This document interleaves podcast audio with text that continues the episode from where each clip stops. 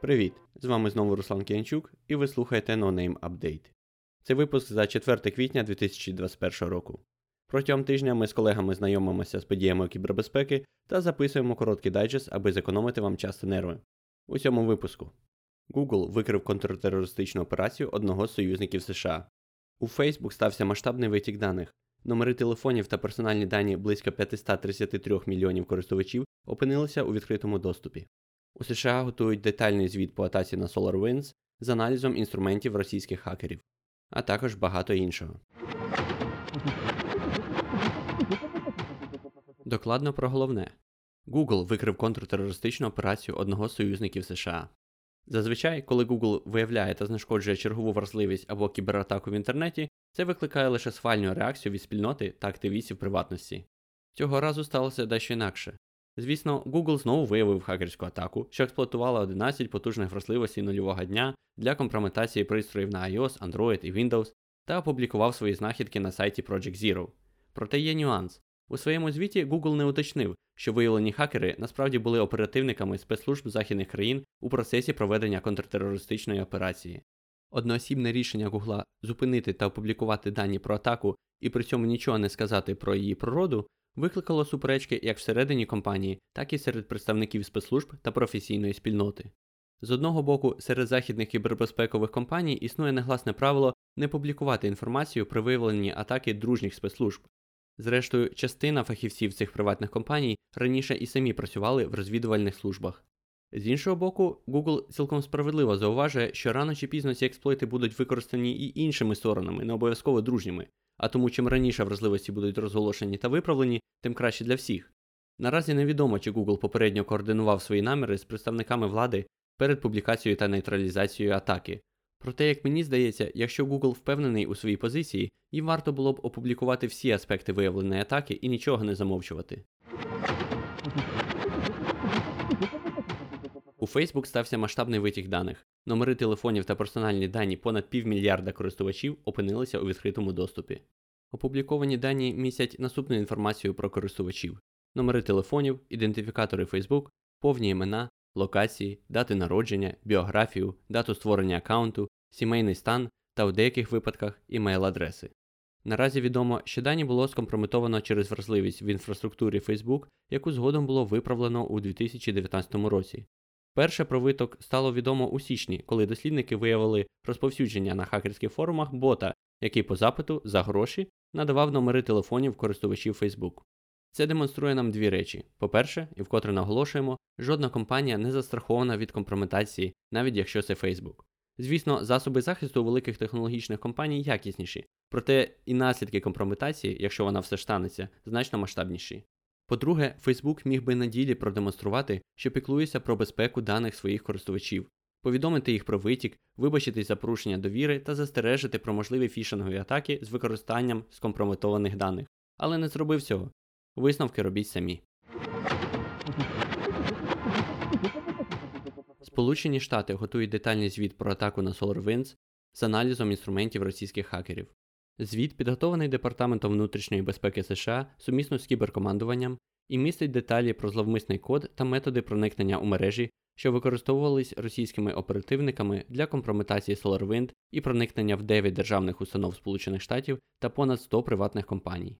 Звіт мав бути опублікований ще в середу, проте представники влади повідомили про надходження додаткових даних, внаслідок чого реліз звіту затримується. Вочевидь, злам SolarWinds досі не припиняє радувати новими подробицями не лише кібербезпекову спільноту, але навіть і самі спецслужби. Коротко про важливе. Через архітектурну проблему у реалізації 5G зловмисники можуть отримувати доступ до даних геолокацій та проводити атаки відмови в обслуговуванні. Проблему виявили в механізмі розмежування мережі Network Slicing. 5G базується на так званій Service-Based архітектурі або SBA, яка забезпечує модульну структуру для розгортання множини взаємопов'язаних мережевих функцій. Атака експлуатує особливість архітектури SBA, яка не має перевірки того, що ідентифікатор слайсу на сигнальному рівні відповідає ідентифікатору на транспортному рівні, дозволяючи зловмиснику, що має з'єднання до SBA оператора, використати шкідливі мережеві функції для отримання доступу в основну мережу та інші мережеві слайси. Інсайдер з Ubiquiti стверджує, що витік даних компанії катастрофічний та поставив під удар усіх користувачів хмарних рішень компанії. Нагадуємо, що у січні Ubiquiti, так званий Apple у світі маршрутизаторів, мережевих відеореєстраторів та камер безпеки, повідомив про неавторизований доступ до систем, розташованих у їх надавачах хмарних послуг, та запевнили, що не мають підстав вважати, що користувацькі дані були скомпрометовані. Цим надавачем хмарних послуг виявився AWS, де Ubiquiti хостить свої хмарні рішення. Нідерландська служба захисту даних оштрафувала Booking.com на 475 тисяч євро за пізній звіт про витік даних. Штраф був накладений за реакцію на атаку, що сталося в грудні 2018 року, коли хакери отримали доступ до облікових даних працівників 40 готелів у Об'єднаних Арабських Еміратах. Зловмисники отримали доступ до інформації про людей, що зупинялися в готелях, та даних їх платіжних карток.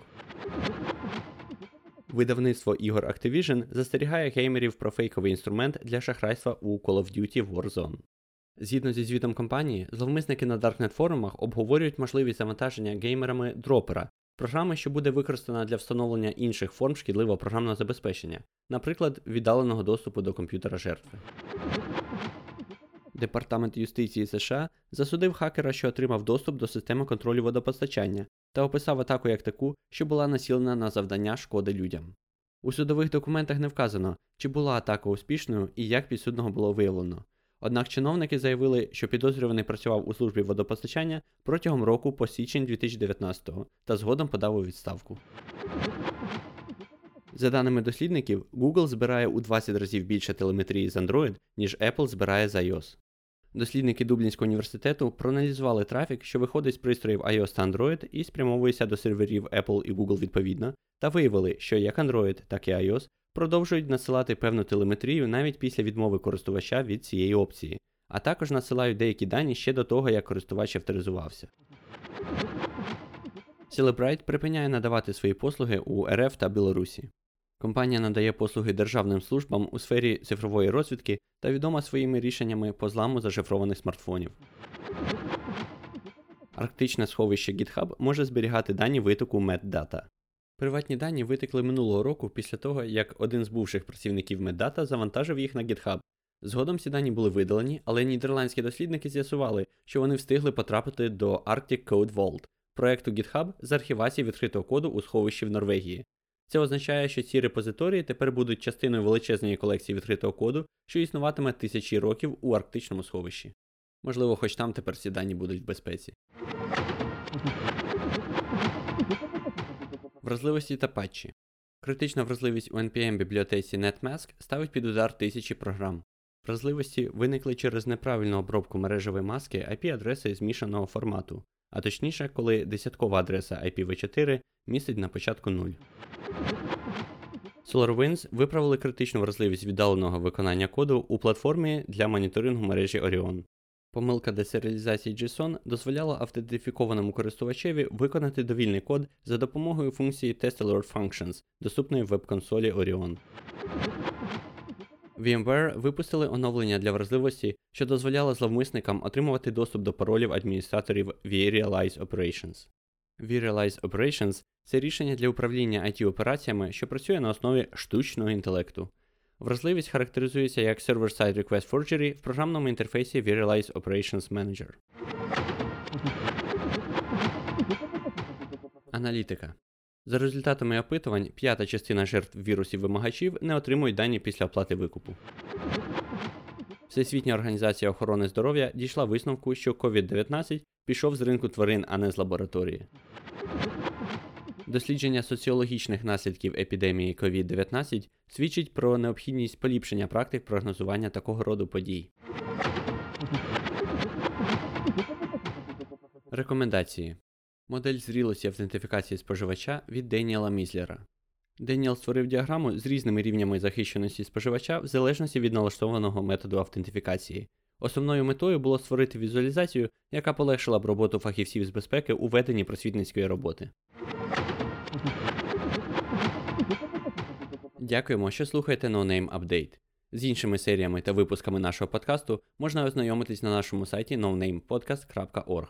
Якщо вам сподобався цей випуск, поставте йому вподобайку у вашому подкаст-плеєрі та поділіться з друзями у соціальних мережах. Ви також можете підтримати проект матеріально, ставши нашим патроном. Це дасть вам змогу отримувати усі випуски на кілька днів раніше та слухати основні епізоди наживо, а можливо і навіть стати їх учасником. Тож, якщо ви хочете зробити свій внесок у створення професійного контенту з інформаційної безпеки українською мовою, долучайтеся до підтримки за адресою patreon.com. Над цим випуском працювали редактори Стас Бриславський та Володимир Стиран, аудіоредактор Костянтин Жданов. Мене звати Руслан Киянчук. До наступного разу та залишайтесь в безпеці.